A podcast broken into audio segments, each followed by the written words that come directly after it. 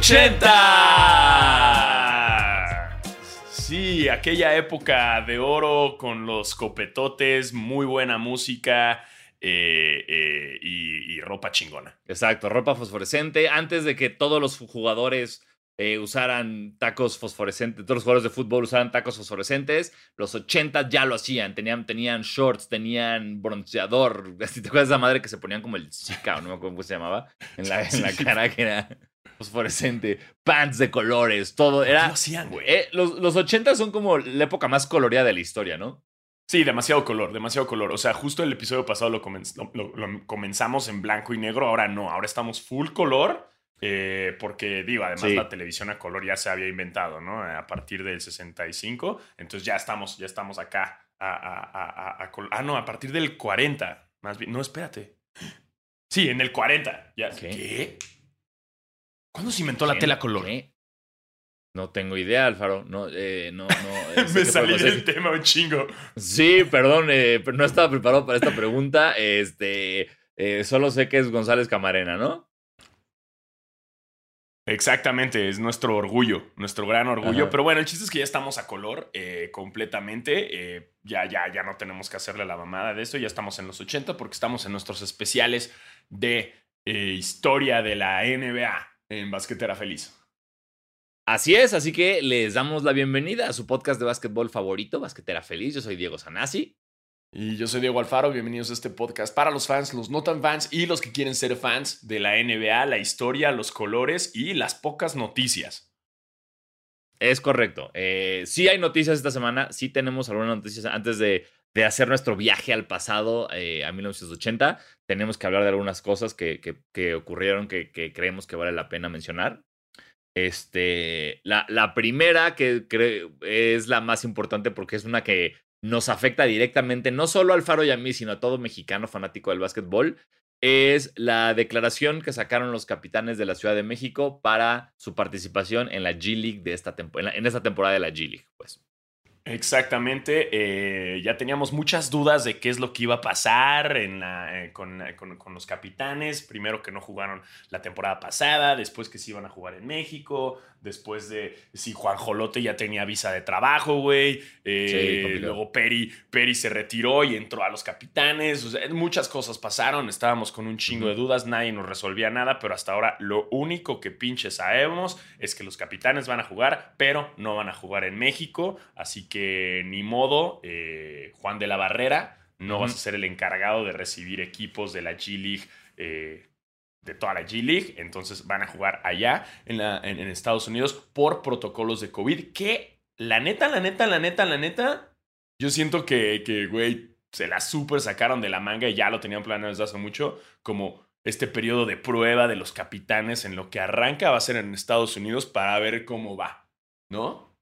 Uf, a mí, eh, yo, a mí no me gusta creer eso, ¿no? Porque creo que es, eh, gran, justo gran parte del negocio era la afición de la Ciudad de México. O sea, no voy a decir que no se van a llenar los, los lugares allá con todos los latinos que, que estamos allá y todos los mexas que, que viven allá, güey, pero eh, para mí, o sea, creo que la logística siempre tuvo que haber sido organizar para que jugaran aquí y se llenara siempre y sacaran muchísima lana de, de, de los llenos de, del Juan de la Barrera, donde fuera, donde fuera que fueran a jugar, güey.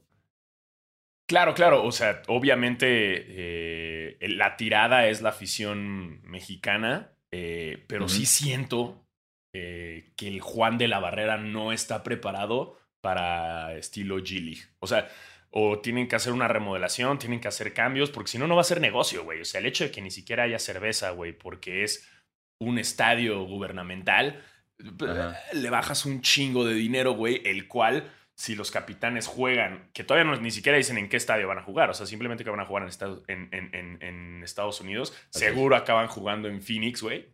Algo me dice que No van me a jugar en Phoenix. No me sorprendería nada.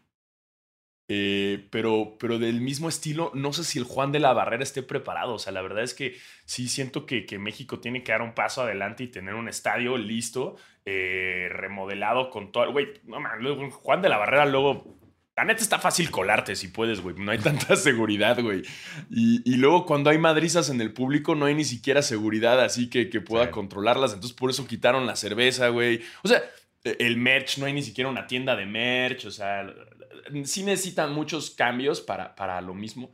Ojalá, ojalá y se hagan, ojalá y podamos tener un, digo, me estoy soñando quizás demasiado, pero sí, eventualmente no, o sea, esto que yo digo que van a estar en Estados Unidos, como para medio que la liga vaya viendo cómo va pegando la afición y si estamos listos para un equipo mexicano, obviamente es porque la NBA tiene los ojos en México para una expansión y es como el inicio de esto.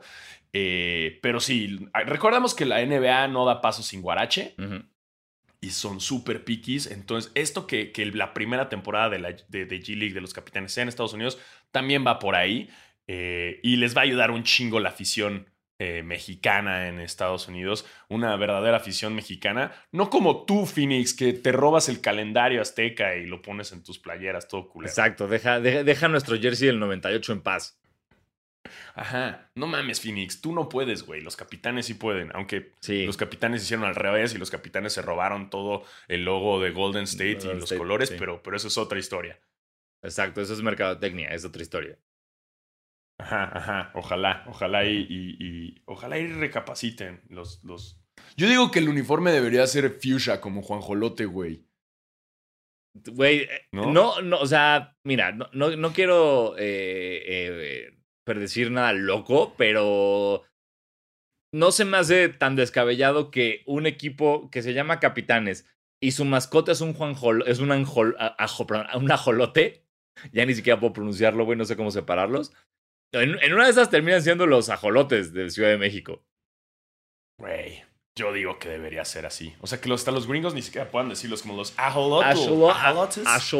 What is an ajolot?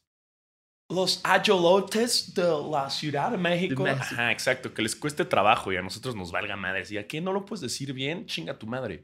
Eh, pero sí, algo ahí deberían ser. Y también, pues hay que ver si. Asumo que ya le dieron a Juan Jolote su visa de trabajo, ¿no? Más les vale, güey. Porque. Y más les vale. Sí. Más les pinches vale. Ahora, yo quiero que, creo que también lo van a turbomodificar. ¿Ves que pinche Juan Jolote ha sido como la evolución de, de Freezer, güey, en Dragon Ball? O sea. Sí, güey, ha ha sido como un infomercial de de Bioshaker, ¿no? Como de antes, después, antes, después, antes, después. Entonces, todo el Juan, la línea de tiempo de Juan, del físico de Juan Jolote es una puta locura. Sí, güey, ha evolucionado un chingo. Y supongo que ya ahorita cuando llega a Estados Unidos, este, va a cambiar, obviamente. Va a empezar a comer este pollo eh, modificado genéticamente. Y ahí es pues, cuando se va a poner como. Bueno, creo que primero va a engordar Juan Jolote. Eh, que es como el proceso de cualquiera que se va a vivir a Estados Unidos. Y ya después pues los amigos le tenemos que decir como, oye, qué pedo, Juanjolote, ¿qué te panzó, no? La clásica, ¿no? ¿Qué te sucedió? ¿Qué día es oink? ¡Ay! Parece ser domingo. toda esta cadena que acabas de soltar nunca la había escuchado completa y me acabas de abrir unas dimensiones maravillosas para el futuro. Pero digan no al body shaming, no, no. Si también está gordo, no le digas nada. No, aquí está bien porque no existe. es, una, o sea, dile, pero en buen pedo, dile como, güey, no quiero que te mueras de diabetes y un infarto. Y aquí estamos hablando del body shaming a una, botarga, lo cual no le estamos tirando al humano dentro de la botarga, sino a la botarga como tal. Entonces. No cuenta como body shaming. O sea, es como un este, body shaming furro. ándale. Costume shaming. O sea, sí se vale ahí. Ajá, sí se vale en ese caso, ¿no? O sea, y es todo, es todo a favor de que Juan Jolote, toda esa grasa que va a tener en Estados Unidos, de repente la convierte en músculo y va a estar mamadísimo. Mamadísimo. Chajolote mamadérrimo acá. En anabólicos y todo. Pero eh, eso es lo que tenemos hasta ahorita de los capitanes de la Ciudad de México. Van a jugar en Estados Unidos. Eh, y los tenemos informados con más. Los tendremos. Es más, deberíamos hablar con Peri, güey. Que Peri nos aclare qué chingados. Sí, creo que, creo que no, es mala idea. Estaría bueno. Estaría bueno echarle una llamada y, que nos diga y, una entrevista en audio, ¿no? Y la ponemos aquí. O le hablamos aquí, en chinga. Eh, unas llamadas ahorita. le marcamos ahorita como llamada de broma, ¿no? Así como. en vivo, vamos a hacerle una prank call a Peri Mesa. Todo mal, así. ¿Quién habla? Tuchi. ¿Quién? Tu chingada madre. y colgamos, ¿no? Y luego le vuelves a marcar. ¿Y quién habla? Hello, this is Michael Jordan. This is Michael Jordan, aka MJ. Are you I Perry Mesa? Are you because I would like to make Space Jam 3 with you. It is called Sp- Sperry Mesa. Sperry Mesa. I want you to be the next. Uh, because we know the Mexican market is huge, so we want to make it, man. And of course, Aderbez is gonna be in the movie. yes, be- yes. A huevo va a haber un Derbez en Space Jam 3. Sí, por supuesto. Space Juan se va a llamar.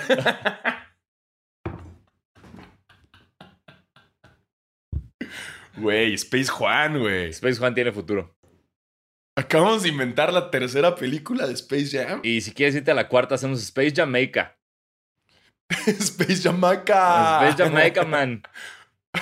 Pero, güey, Space Juan, obvio, va a tener un Derbez. O sea, Sí, o claro. mínimo Box Bunny va a ser la voz de Eugenio Derbez, güey. No, yo, yo haría Derbez es el malo. O sea, Derbez es el. Es, Ah, güey, es como el güey. ecoloco.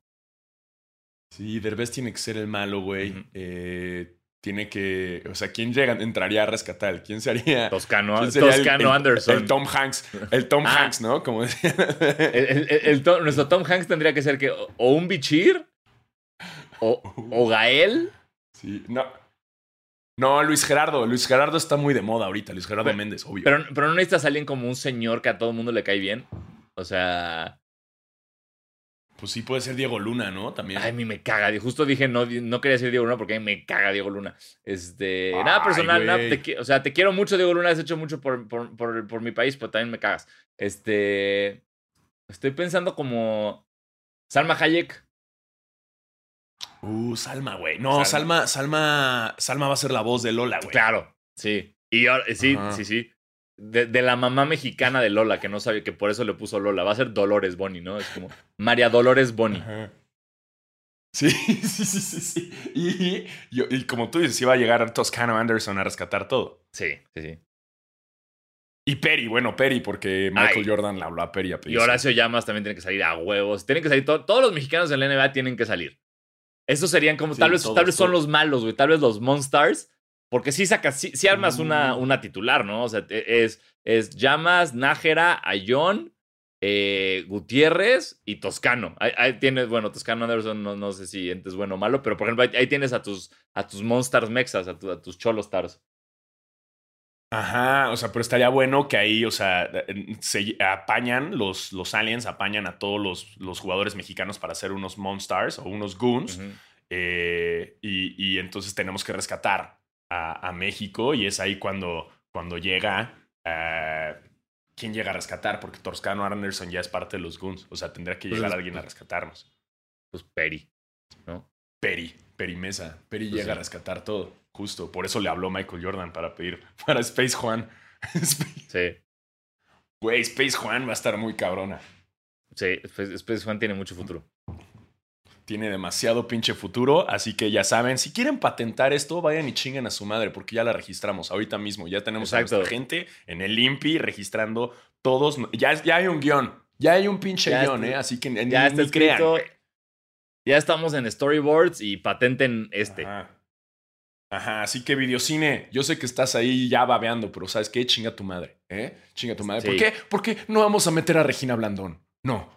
Así no, todo enojado ya. Y yo, y yo así de, ¿por qué no? a mí Regina me cae chido? ¿Por qué no? Así, o sea. Sí, no estoy chingando, güey, porque salen todas. Pero no, sí, me gustaría también Regina. Regina puede salir, puede hacer un buen cameo. Sí. A huevo, ya tenemos todo, güey. Ya, ya está hecha la película. Güey, qué maravilla. Obviamente Qué va a salir es- Marta y Gareda. Qué fácil es hacer cine, ¿no? Sí. A ver, Qué fácil, no entiendo. ¿Por qué se complican tanto? Exacto. ¿Cuál es el pedo si las películas salen tan fácil y se escriben solas? Exacto. Y nosotros ya tenemos fácil. En Basquetera Feliz tenemos como unas ocho películas, güey. Exacto. Ocho.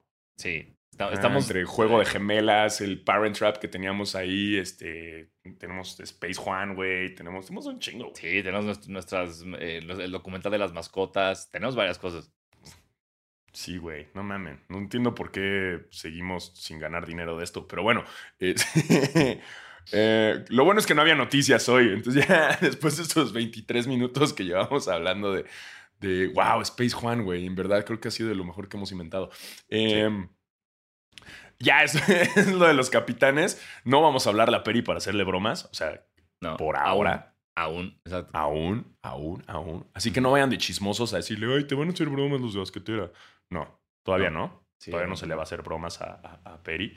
Eh, pero sí, nos vamos a informar con él, que, que también, a ver qué tanto sabe él, ¿no? O sea, ya que nos digan dónde van a jugar para, para ir, este, pues, para ir renovando la visa, ¿no? Y viajar para ver a los capitanes. Eso estaría chingón. Que un, Gui- via- un, un viajecito Guiño, guiño, sea, o sea, Sí, que- gui- guiño, guiño, capitanes. No sé si quieran viajar a alguien. Exacto, güey, imagínate ir así, no sabes, como, como a, no sé, a Bakersfield, California, un lugar bonito en California, pueblo chiquito donde estén jugando, ciu- ciudad no, no Los Ángeles, güey, qué, qué bonito viaje a ver a los capitanes, qué, qué delicia. Sí, oye, ya, ya nos llevaron a Puebla, pero hey. O sea, Puebla, güey. Pero, no mamen. No me, no me acordaba de cuando nos llevaron a Puebla.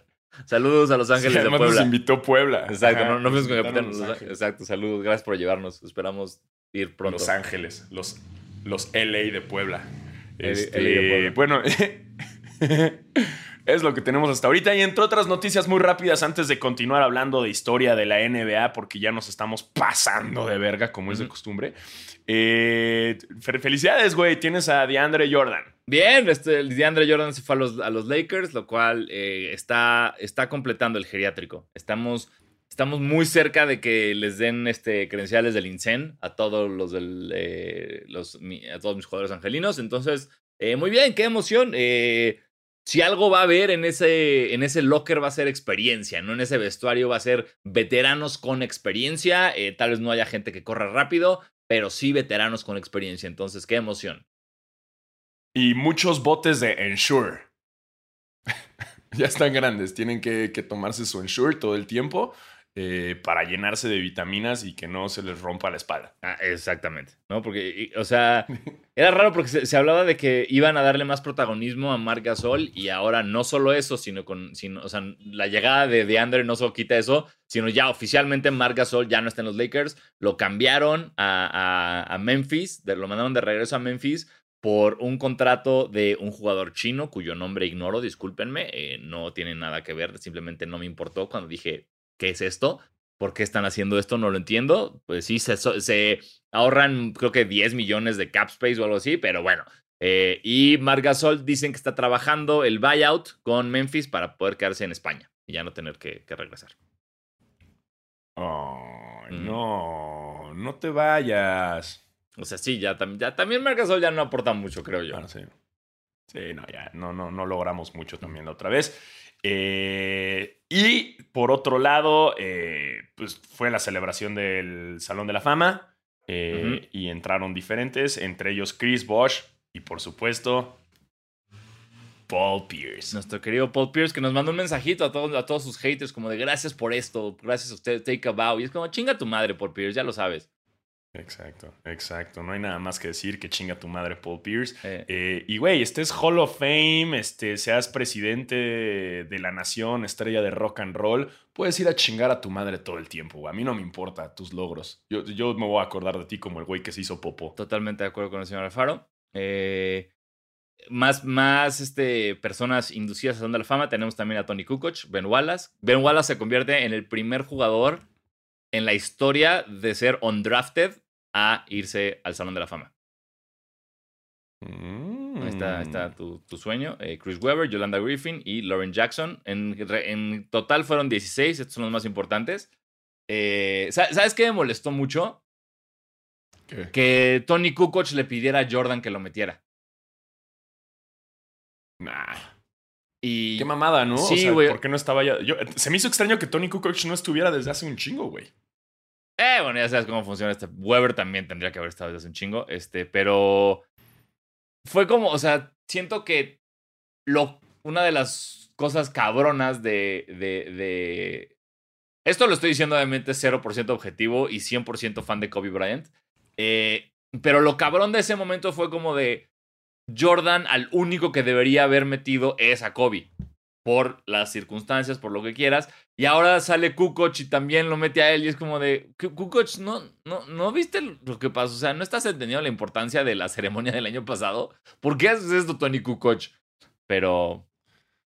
También Jordan que acepta, ¿no? Sí, sí, también Jordan tuvo que haber dicho que no, pero, pero yo creo que es complicado, o sea, porque sí son cuates a fin de cuentas, es como... No, no le vas a decir que no a tu amigo de esas cosas, yo creo que... Pero bueno, eh, merecido, Tony Kukoc, eh, gran, gran, gran, croata, gran jugador, gran tirador, gran zurdo en la NBA. Eh, Estaba leyendo que, que todo la, para toda liga o torneo en el cual jugó Kukoc, lo ganó, menos Juegos Olímpicos. Mira. O sea, todo torneo en el cual participó desde morrito, todos los ganó. Está cabrón. Todas las ligas, este, con todos sus equipos, todos los ganó. Menos Juegos Olímpicos, obviamente, porque Dream, Team. Sí. Bueno, medalla de plata. Ahí cuando.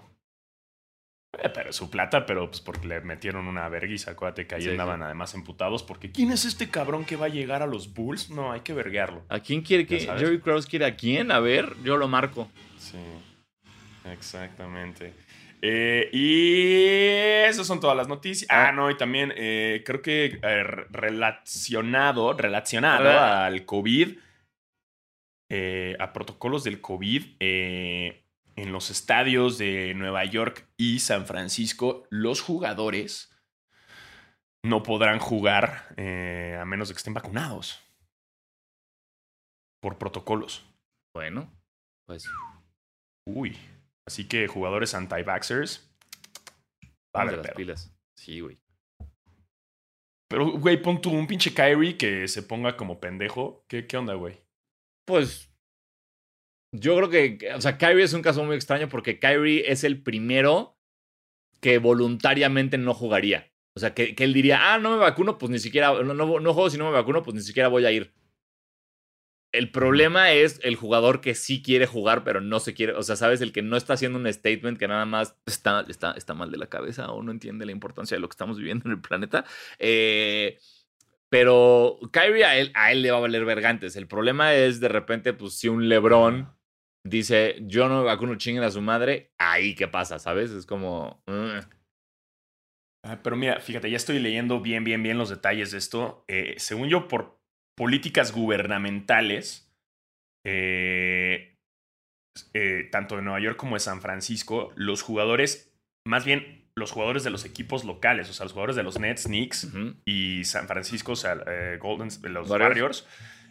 ellos son los que tienen que estar vacunados. Los que van de visita, todavía les dicen, ah, ustedes no hay pedo, pero más bien como por políticas laborales de ser un equipo local, mm, eh, ellos son los que tienen que estar vacunados. O sea, digo, hablando también de, o sea, esto del ejemplo de, de Kyrie está súper contemplado, pues porque, porque su equipo en Brooklyn tiene que estar vacunado para jugar en partidos locales, al igual que todos los Knicks y Golden State. Entonces, pues mira, por ahora no ha habido ningún jugador que se ponga pendejo, pero siento que sí va a pasar. Ah, por supuesto que va a pasar, güey, y, y, y qué hueva. Este, pero pues bueno, este, esa es la realidad en la que vivimos, ¿no? Sí. Y hablando de los Nets, también la Marcus Aldridge, que siempre sí. Que siempre sí estaba sano. Entonces regresa. Sale de su retiro causado por cuestiones de el corazón, ¿no? Lo que fallaba. Ajá. Y, ya le hicieron un chingo de análisis, un chingo de cosas. Y dijeron como, oye, pues sí puedes jugar básquetbol. Ah, bueno. Y regresa a los Nets. Exacto. Regresa como si nada. Y los Nets también le dijeron, eh, no hay pedo, güey, vente. Sí. Vente, güey. Aquí, güey. Y ya. Vacúnate, güey. Regresó. Sin pedos, güey. Vente, güey. No hay pedo acá, güey. Vente. Ya se nos fue Diandre, güey. Vente, güey. Ni modo. Ni modo. Diandre. No es tan, güey. No es tan. Digo, es, es, es un poco. Tener a Diandre ya es un poco medio vieja escuela. Ya no es el Diandre de los Clippers. No. Pero. no, pero mira. Pero nada, güey. Es que lleva sin ser el Diandre de los Clippers cuatro años. Yo lo sé, y tampoco tiene a Chris Paul, que es el que le mandaba todos los alley O sea, un Diandre sin Chris Paul no es lo mismo. Fue la sensación en ese entonces por básicamente Chris Paul. Pero, pues ni modo. Sí, sí, Love City. Exactamente. Y eh, estas son las noticias. Y ahora sí es momento de. Eh, puta madre, no, güey, va a durar media hora el capítulo, güey, a huevo. Va a estar corto, sí, tú. Siempre nos pasa lo mismo. A ver, bueno, vamos a ver. pues, Iba a durar media hora solamente con, con- solamente con los 80. Eso. Pero ahora ya con estas noticias ya no va a durar solo media hora. Exacto. Es momento así de hablar. Somos unas De- máquinas de generar, unas máquinas de generar contenido. Exacto. Generando contenido a la de a huevo. Siempre. Así es su podcast de, bas- de básquetbol favorito. sí. Sí. Eh, ahora sí vamos a la historia. Arrancamos con la década de los 80. Bienvenidos eh, a los 80.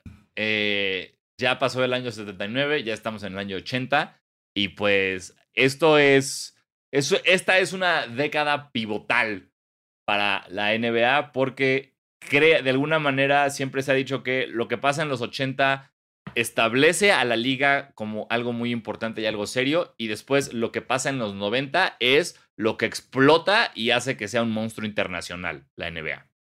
Es como el- cimiento. Lo- los 80 es como este cimiento que, que, pues un poco, siento que es la década que entre el desmadre anterior de la NBA, ABA, las fusiones, los equipos empezando, siento que ya en los 80 es cuando empieza a cuajar todo y ya empieza a agarrar una formita y decir como, ok, si hay futuro, para que después en los 90 ya sea el vergazo comercial mundial eh, que vuelve locos a todos. Exactamente. ¿No? Pero si no fuera por los 80, no se lograría. Es, es, es, es correcto y, y ahorita vamos a entrar bien en eso porque básicamente eh, estamos hablando de Larry Bird y Magic Johnson. ¿no? Sí, que- Eh, sí. Que, que son. Justo que no entran tal cual en los 80, que 78-79 es cuando, cuando entran.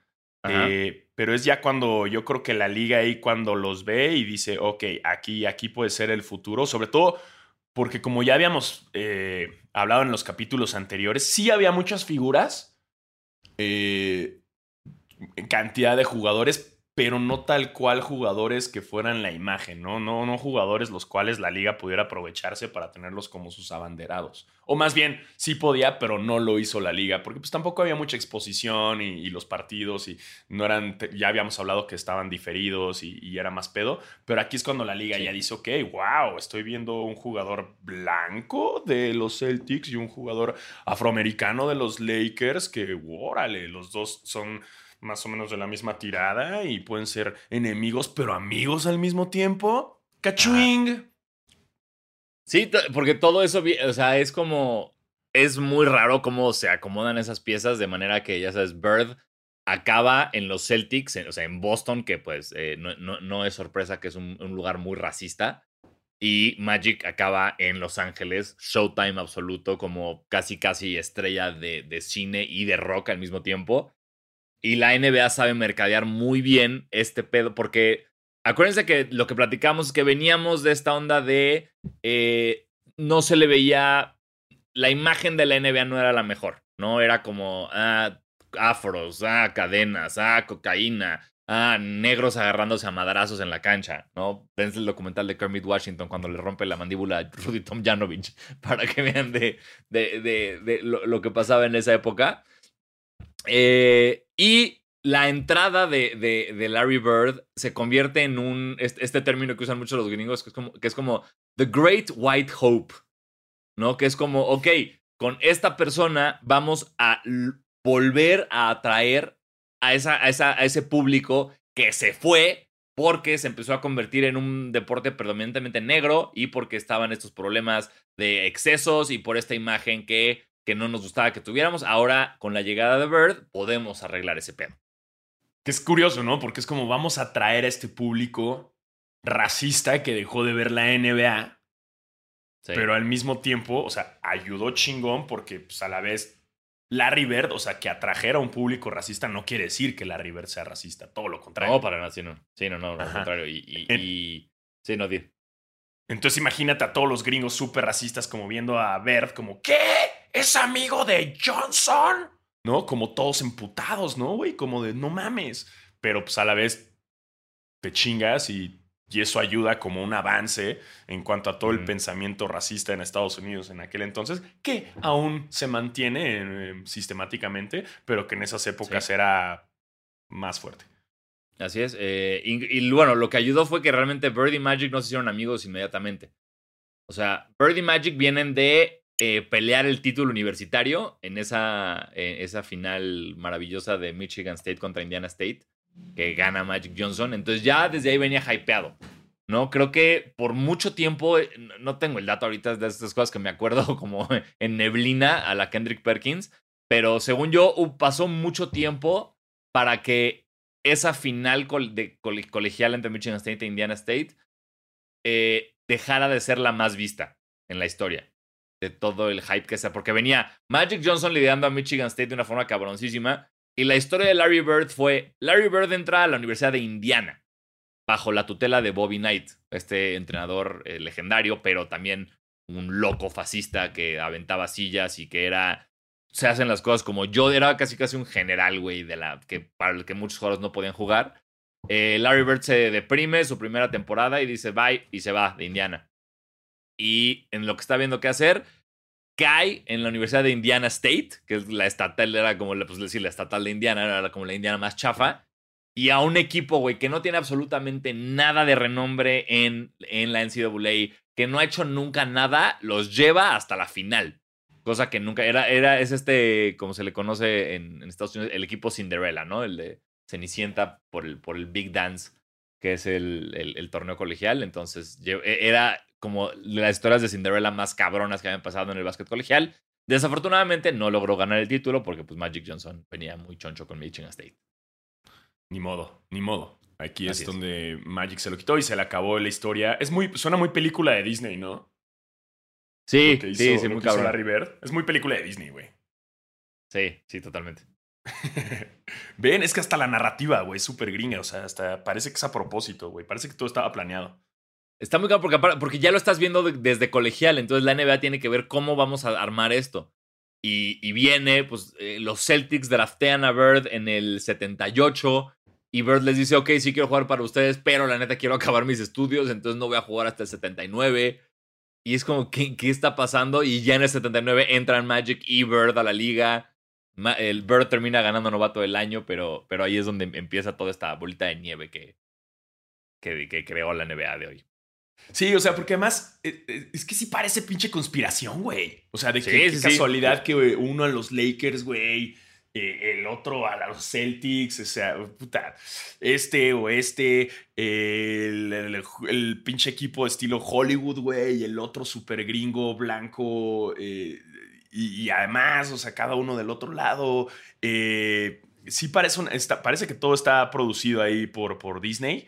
Pero, pero no me voy a meter en conspiraciones, no me voy a meter en conspiraciones, además porque los 80 fueron, fue una década en la cual básicamente por un, por un rato fue como campeonato Celtics, campeonato Lakers, Lakers, campeonato Celtics. Ah, se coló Filadelfia, quién sabe. ¿Sabes? Como que era de esa forma, ¿no? Los campeonatos era uno a uno, eh, esta batalla entre los dos que, que, que lideraba, o sea, tanto para los Celtics, obviamente los Celtics teniendo esta racha anterior de chingo mil campeonatos que apenas está empatada por los Lakers, eh, gracias a Brown Brown.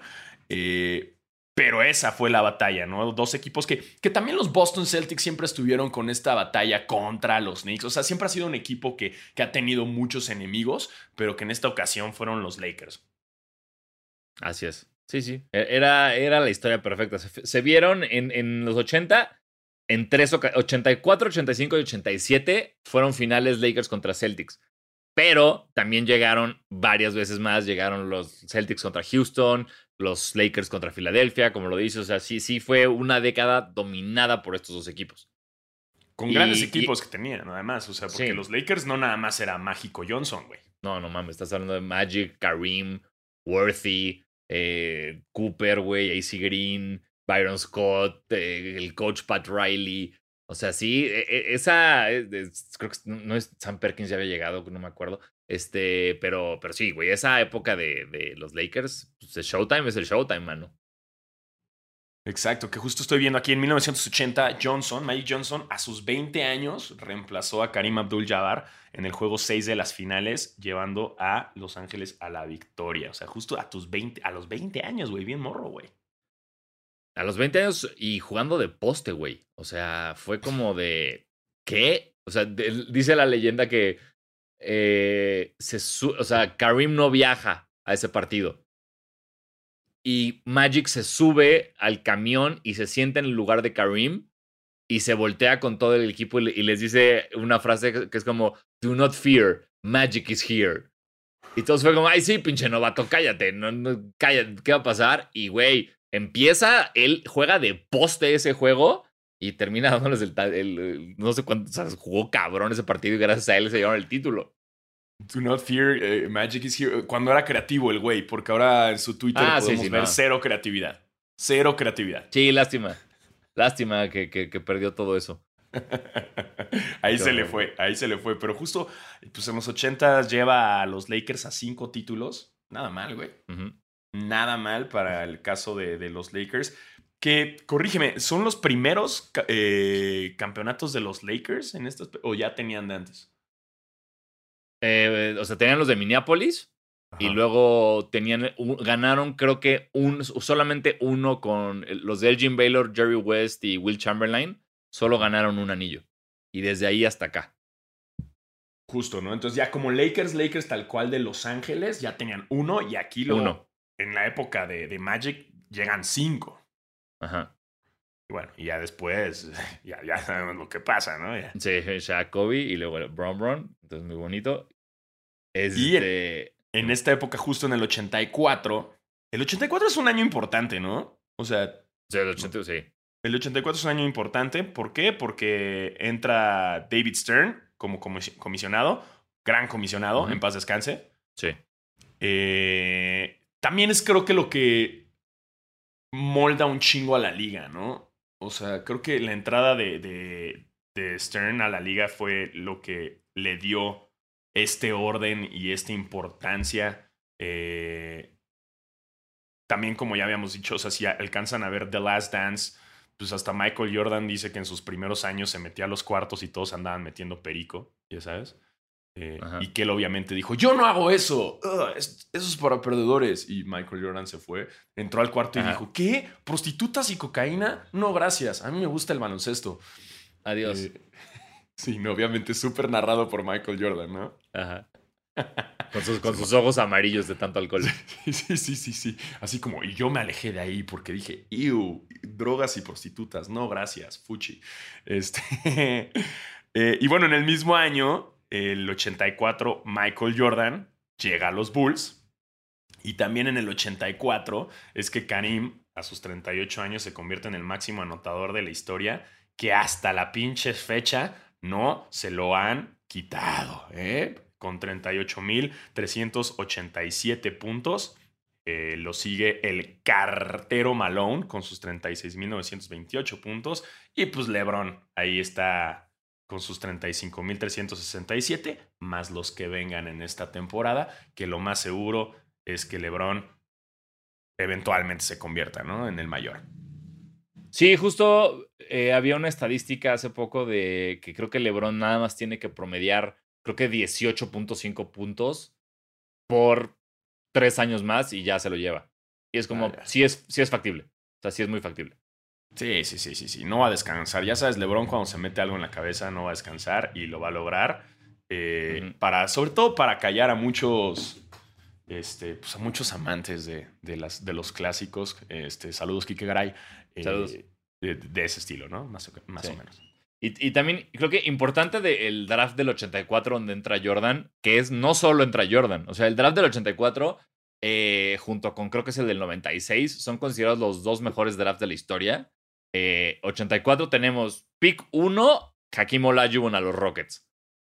Pick 2, Sam Bowie a los Blazers. Que este siempre se ha Este siempre ha sido. Sí, güey, pobre Bowie llegó, llegó muy hypeado, pero luego se lesionó muy rápido. Y aquí mucha gente siempre le tira mierda a Portland por este pedo de, güey, tenías a Jordan y no lo agarraste, ¿qué está pasando? Ve, esto, lo otro. Y la defensa de los Blazers ante esto siempre ha sido muy lógica, que es como de, güey, a ver, Jordan sí venía, era un buen jugador colegial, pero nadie sabía que iba a ser lo que iba a ser. Y nosotros ya teníamos a Clyde Drexler, que básicamente era lo mismo que Jordan. ¿Por qué iba yo a querer otro Clyde Drexler en mi equipo cuando ya tenía esa, esa posición? Yo necesitaba un poste y Sam Bowie era un muy buen poste, que desafortunadamente las lesiones no lo dejaron jugar, pero, pero siempre a, Portland no, le dejan de recordar que tenía a Jordan y no lo, no lo tomó. Sí, sobre todo estamos contemplando una NBA en la cual las posiciones estaban muy marcadas, ¿no? O sea, creo que en, esta, en estas épocas les hubiera valido madre si hubiera sido como, sí, güey, un Drexler y un Jordan, chingue su madre, júntenlos, ¿no? O sea, ahorita ya, ya no les pinches importa. O sea, estamos en una liga en la cual LeBron es point guard. O sea, no mames, ¿no? O sea, ya no, hay posiciones. En ese entonces sí era como muy, muy importante tener muy fijos a, a tu shooting guard, a tu centro, a tu. O sea hasta el otro día me estaba cagando de risa que sacaron un meme en, en, ah, en el internet, en acá, en la, aplicación esta de los chavos, ¿no? En el Instagram. Y era de un güey que, o sea, como de cuando estás jugando 2K con tus amigos y eres el único jugador que sacó en My Career a un centro, ¿no? Y así como que todos te aplauden, así como que te necesitamos, porque, güey, nadie en el 2K quiere tener un jugador centro. Pinches nadie, güey. ¿Quién, ¿Quién hace un centro en el 2K? Yo lo hice una vez, lo hice una vez y lo borré. Lo retiré a los dos partidos, güey. Qué hueva, güey. ¿no? Es de hueva. ¿Para qué, güey? O sea, es como, es como. Sí, es como hacer tu pinche My Player en el de béisbol y eres así jardinero, güey. Pues no, qué hueva, güey. No. Por eso el shortstop es el más chido para eso. Háganme caso. Si hacen My, my, my Player en, en, el MLB, el, shortstop. Quiero jugar. nunca he jugado de show. Quiero, tengo muchas ganas de entrarle. Es muy bueno, güey. Está bien perro. Está bien perro porque como si empiezas desde las ligas menores y la chingada, si de repente baja tu bateo, güey, te vas a la verga y te, te, abren, güey. Uf, uf. Y tu sueño de jugar en los Dodgers se va. Yo intenté y no lo logré. El Bonds sí pudo. Me trató de dar consejos. No lo logré, pero sí está bien perro, güey. Pero está divertido. Está divertido. Este, pero lo que yo hice eso. Si me escucha ¿Eh? alguien que me puede regalar ese juego, eh, lo acepto. Se agradece. Pero lo que voy es que antes era una época en la que el ser centro era cool, güey, ¿no? Sí. Todavía hasta después, hasta los 2000, o sea, las épocas de Shaq, güey, Duncan, eh, era así como, wow, el centro, ¿no? Ahorita ya como que no. Entonces, entiendo también por qué Portland dijo, no, güey, no, no necesito esa posición, güey, ya, ya el, el draft se hace por lo que necesitas. Al igual que Houston agarró a, a Olajuwon, así como, güey, necesito este, esta posición. Sí. No voy, a, no, no voy a cagarla, ¿no? Entonces, pues se entiende por qué la cagó. Aunque me hubiera gustado mucho Jordan en, en, en, Portland. Creo que todo hubiera sido muy diferente. Además, justo en Portland, ¿no? Ahí como... Sí, exacto. De casa de Nike, ¿qué? Sí, eso, eso, eso, hubiera sido una puta locura. Con Nike en Portland hubiera estado muy cabrón. O sea, sería más leyenda todavía si le hubiera dado los campeonatos a Portland. Imagínate, güey. No, cállate. No, hombre, lo hacen, güey, presidente de Portland. Sería ahorita dueño de los Blazers, güey. Este, sí, claro. Sí, sí, sí. Wow. Sería otra historia. Estaría bueno. Otra historia. Una, otra película. Esto, hubiera, esto sería otra película, güey. Es más otra película. o sea, tendríamos que. ¿Ves los What If de Marvel? Hay que hacer unos What If de la NBA. Justo, pero nosotros así somos como, como Back to the Future y agarramos un, coche y nos vamos al pasado y, así, eh, no sé, güey, cambiamos las decisiones en el draft porque movemos todo y, todo en el presente se va a la verga porque cambiamos el, pasado. Claro, porque si, si cambiamos a Michael Jordan a los Blazers, eventualmente yo también cambiaría a Durant a los Blazers. Ok. Y ahí ya tienes dos dinastías muy importantes en Portland, güey, que creo que se, se hubieran armado cabrón. Sí, tenemos que armar ahora los What If. También hay que registrarlos. What If de NBA. Sí, me encanta. otros, otros nombres importantes del draft del 84. Eh, Charles Barkley con el número 5. Eh, Otis Thorpe en el 9. Kevin Willis en el 11. Kevin Willis que jugó toda su vida en todos los equipos. Eh, Michael Cage, John Stockton, eh, Devin Durant, que no tengo idea si es algo de Kevin Durant, pero hubo un Devin Durant que llegó a los Pacers con el pick 25. Devin Durant, este solamente le cambias una, una letra y ya. Y ya. Bueno, y ya, esos son los, e, esos son los importantes. Exacto. Eh, gran, gran, eh, gran draft. Gran pinche draft de los 80. Sí, entiendo, o sea, sí entiendo la época de ahora y entiendo, todo el hype. Obviamente, muchas de estas cosas, eh, si quieren más detalles, asumo que ya vieron The Last Dance. pueden ver The Last Dance para entenderle más como esta época inicial de cuando entra Jordan y, y de pues, todo el tiempo que se tardó Jordan en agarrar un campeonato porque no fue instantáneo. eh, y, tiene más detalles. y asumo que si estás escuchando Basquetera Feliz, asumo que ya viste The Last Dance. O sea, sí. creo, que va muy de la mano. Y si quieren algo más clavado en Birdie Magic, eh, hay un libro muy bueno, muy, muy bueno, que se llama When the Game Was Ours, eh, que justo habla de, de, los dos, de todas sus historias. Te cuentan, o sea, cómo era muy cabrón justo este pedo racial de que Magic llegaba a Boston y los negros de Boston querían que ganara. ¿Sabes? Como de. se dividió tanto la situación que ya no era Boston-Los Ángeles. Empezó a haber un momento que era como negros contra blancos, güey. Eh, cómo se hacen. Eh, Bird y Magic se hacen amigos eh, en, en, la filmación de un anuncio. Después de que. Creo que Bird gana el título y el MVP y de esa temporada. Y tienen que grabar un anuncio para Converse. Que era. Es este anuncio donde Bird está tirando como en la calle y llega Magic en una limusina. Y cuando. Y, y Bird, la, Bird dijo, ok, la única manera que yo acepto filmar esto es si lo grabamos en mi casa. Así, sus huevos, güey. A la y entonces dijeron, ok, y pues entonces, donde llega la limusina es como la calle donde vivía Bird y estaba su mamá. Y la mamá de Larry Bird llega a la limusina de Magic y le dice, pásale a comer. Y Magic como, ¿qué, señora? Y dice, sí, hice comida, entra a comer. Y en esa comida, con Larry, con la mamá y con Magic, ahí se hacen amigos. Órale, qué buen pedo de la jefa, ¿no? Sí. ¿Qué les habrá dado de comer, güey? Ya me intrigó eso. Uf, sería, sería bueno buscar ese platillo. Estaría bueno, sí, porque fue un platillo de la amistad, güey. Fue un pedo como estilo Thanksgiving, güey. O sea, deberían celebrarlo en Estados Unidos ese pedo. Como el día en que gracias a la comida de la mamá de Larry Bird, que, que dio cierto platillo, ¿no? Así que, y que la gente lo repita. Sí. ah, sí, es que dio un, eh, un lobster roll que te cagas, ¿no? Ajá. no sé qué labra. ¿Qué platillo es clásico en, en Indiana? Puta, no tengo idea qué se come. Debe haber así un platillo en Indiana, sí, específico. Un, un, elote, güey. Así. y ese es el platillo de la paz entre, entre Magic Johnson y, Larry Bird y debe festejarse. Como el día en que se hicieron, el día Johnson Bird, el, Magic Bird. Magic Bird, me encanta. El Magic Bird, que eh, ahí también este, si les da hueva leer el libro, que recomiendo mucho, hay un documental que creo que pueden encontrar en YouTube que se llama Bird and Magic, A Courtship of Rivals. Que igual es toda su historia, pero en vez de leer, ven. Exacto. Y, también paréntesis, eh, muchas veces nos preguntaron dónde estaban los 30 for 30 de ESPN y si contratan... No, esto no es un comercial, no es un comercial. Debería hacerlo, debería hacerlo, pero no. Ajá. Disney, danos dinero, pero no. Eh, está Star Plus, la, la, nueva aplicación de, de, streaming, y ahí, eh, además de que tienen ESPN y, deportes en vivo y todo, eh, y FX y muchas cosas más, ahí están todos los 30 for 30 de, de ESPN, y está muy chingón. Todos. No todos, no están todos.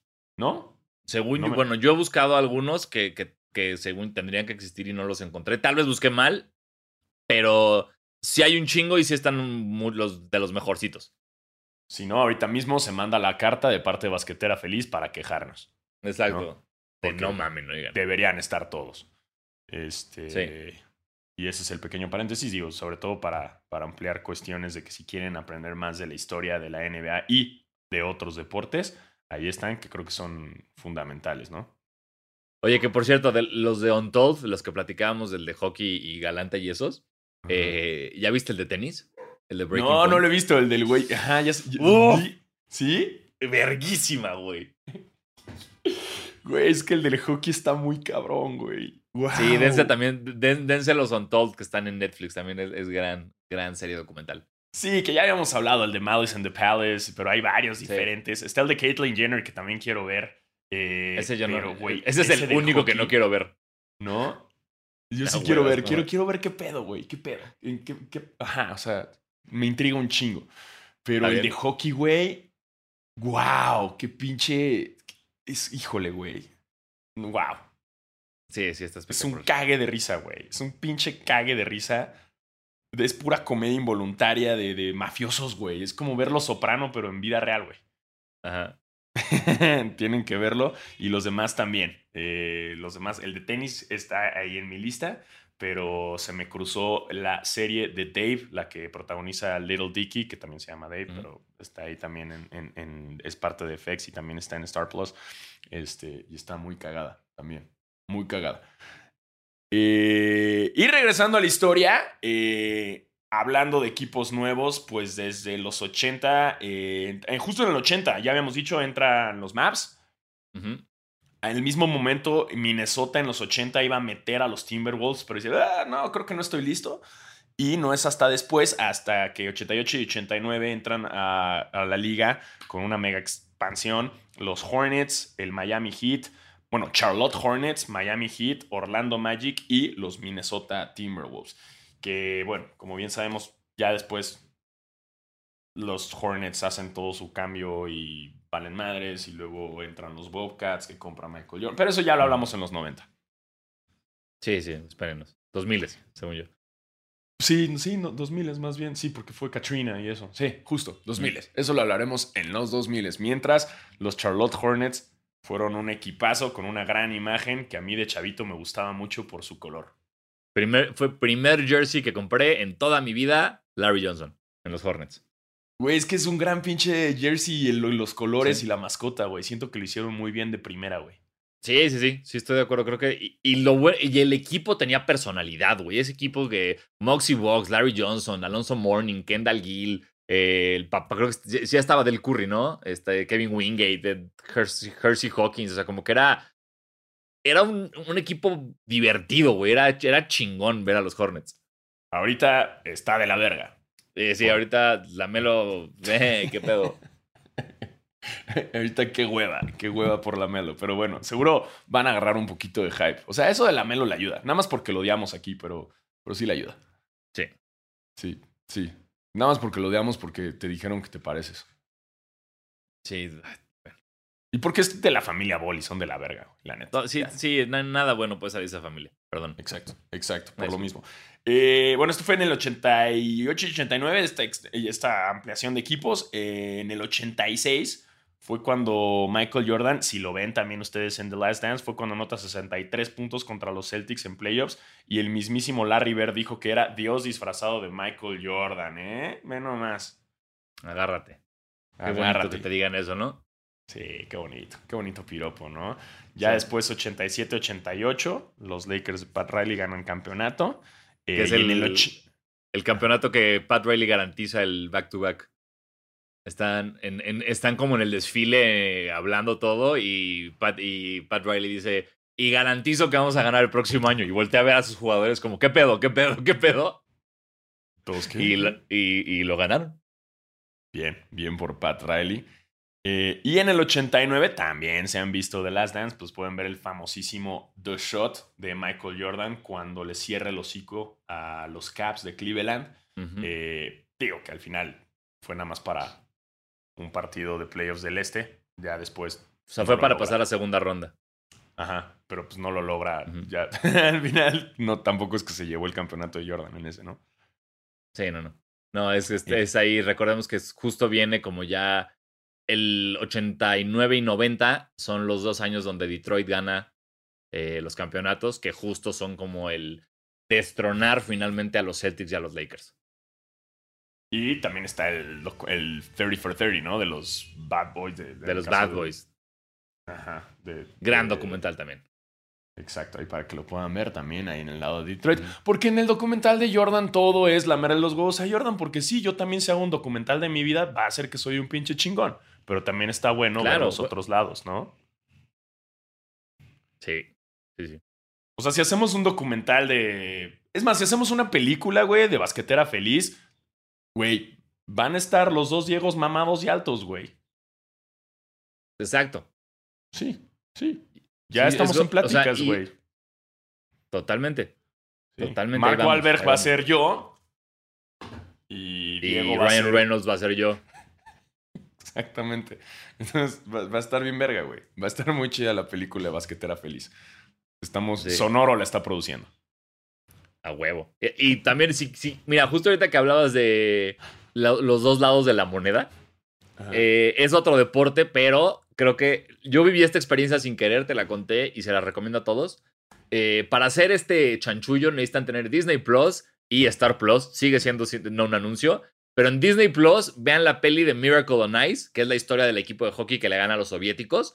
Y luego en Star Plus vean el documental de Of Miracle and Men, que es la historia de ese equipo soviético.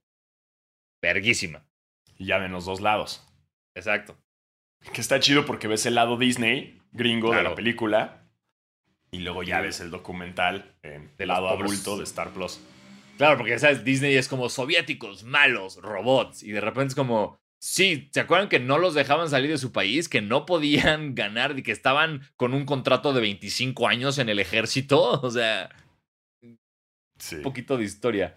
Qué, qué, qué chinga eso. Está bueno, está bueno ver los dos lados de la historia y por eso aquí en Basquetera Feliz de repente nos, nos convertimos en recomendaciones feliz y les damos todo lo necesario para que se llenen de cultura e información y sobre todo aprovechando que estamos en estos especiales de historia, porque sí, sin duda alguna se logró y llegamos a la hora de podcast hablando de las oh. noticias, Space Juan y eh, los 80. Eh, qué increíble. Se logró. Se pinches logró. Increíble. Eh, ¿Qué más pasó en los 80? Ya no sé. Eh, Dr. J hizo cosas cabronas. Los únicos campeonatos de Filadelfia son en los 80, si no me equivoco. Los Knicks no lo lograron, obvia pinchesmente. Los Knicks estuvieron a esto de lograrlo, pero ¿qué creen? No lograron. Digo, Esto, esto, diciéndolo porque justo traigo el jersey de Patrick Ewing del 85. no lo lograron. ¿no? Tenemos también el increíble, el All-Star Game del 86, es el de, el de Chicago, donde eh, en el Slam Dunk, que es Jordan contra Wilkins, que es considerado como de los mejores concursos de clase de toda la historia, y mismo, mismo All-Star Weekend es Larry Bird con este jersey que traigo puesto, levantando el dedo, habiendo ganado antes de que la pelota entrara. También ese, ese, famoso momento de él entrar al camerino con los demás que estaban participando en el concurso de tres y decir, solo vengo a ver quién va a quedar en segundo. la verga. Pinches huevos del cabrón, ¿no? Eso estaba chingón. y era cuando los All-Star Games sí se partían la madre, güey. Sí, sí, sí, sí.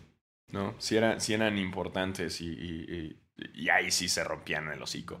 Eh, y seguro muchas cosas más pasaron en los 80 en la NBA, pero les quisimos dar como, pues, este, esta probadita. Eh, esto es Montessori. O sea, les, dimos la, les metimos la semillita en su cabeza para que ustedes digan, ay, no manches, y vayan a estudiar. Y, recuerden que todo esto va a venir en el examen. Siempre.